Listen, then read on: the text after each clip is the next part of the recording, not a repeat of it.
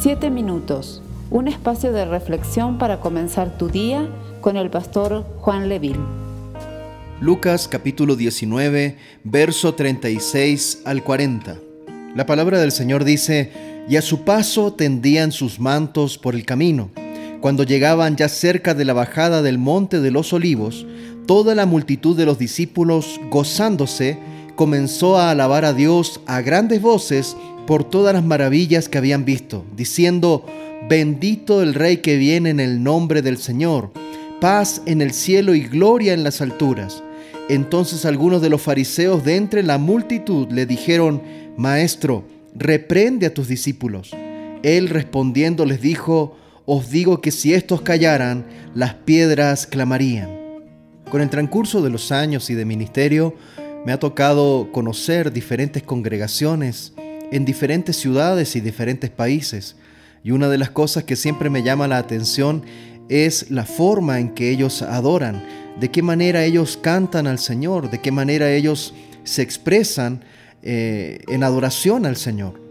Una de las cosas que llama la atención también, eh, personalmente eh, lo vine a conocer acá en Ecuador, son las iglesias de corte indígena, en la forma de su liturgia y en la forma de su alabanza, que es muy diferente a otras congregaciones ya de corte más mestizo, por lo que muchas veces eh, para una persona que no ha tenido esa experiencia es algo enriquecedor. A pesar de que estas formas de adoración no me son familiares ya que no tuvieron una influencia en mi formación, me encanta ver a las personas adorar al Señor a su manera. Creo que cada uno de nosotros que ama al Señor y adora al Señor, nos encanta reunirnos con personas que quizás lo hacen de diferente forma, pero tienen el mismo objetivo en común. Lo importante detrás de todo esto es el amor por Jesús, más allá de la forma en que nosotros podemos adorar. Es por eso que quizás una iglesia afroamericana va a adorar de una manera, o quizás una iglesia indígena va a adorar de otra manera, una iglesia europea va a adorar de otra manera. Sin embargo, todos estamos detrás del mismo objetivo que es exaltar el nombre del Señor. El punto en común que tenemos con todas estas expresiones de celebración es que están exaltando al Rey Jesús crucificado y resucitado y lo que esto significa para su iglesia.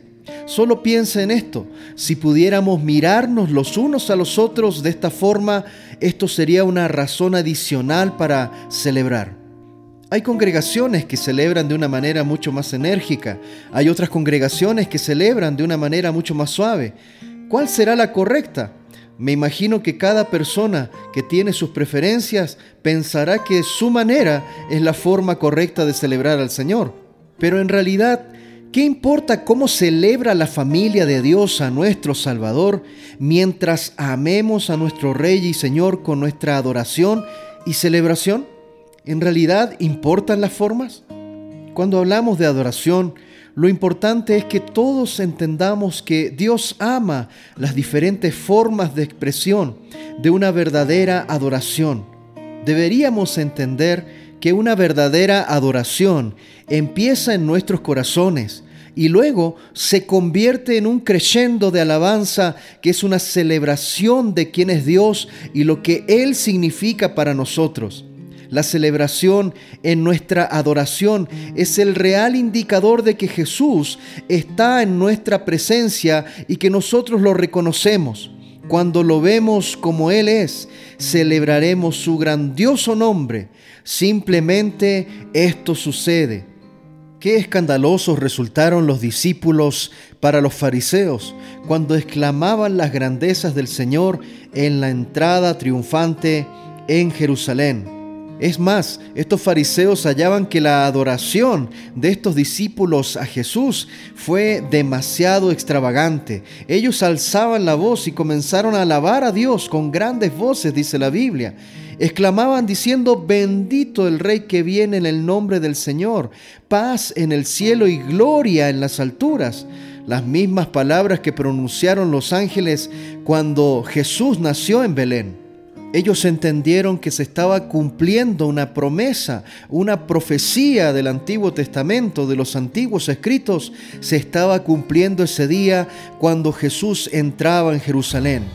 Los fariseos estaban completamente anonadados con la adoración extravagante de estos discípulos que fueron donde Jesús y le dijeron, Maestro, reprende a tus discípulos. Nos debería llamar la atención de que Jesús respondió, si estos callaran, las piedras clamarían. Esto nos da una clara señal de que a Jesús le gusta que su pueblo le adore, le gusta que su pueblo exclame las grandezas del Señor, sea en el idioma que sea, sea en la cultura que sea, sea con la liturgia que sea, es importante para el Señor y lo destaca que si aún aquellos que somos llamados a exaltar al Señor, no lo hacemos, las piedras van a clamar. Así que mi amado hermano, mi amada hermana, en este día somos llamados a comenzar esta jornada adorando al Señor. Tómate un tiempo para aprender una música por ahí en tu casa y comienza a cantar al Señor y a declarar sus maravillas. Que el Señor te bendiga y te guarde. Esperamos ser de bendición para tu vida. Comparte este mensaje con familiares y amigos. Que Dios te bendiga. Sé que aquí estás.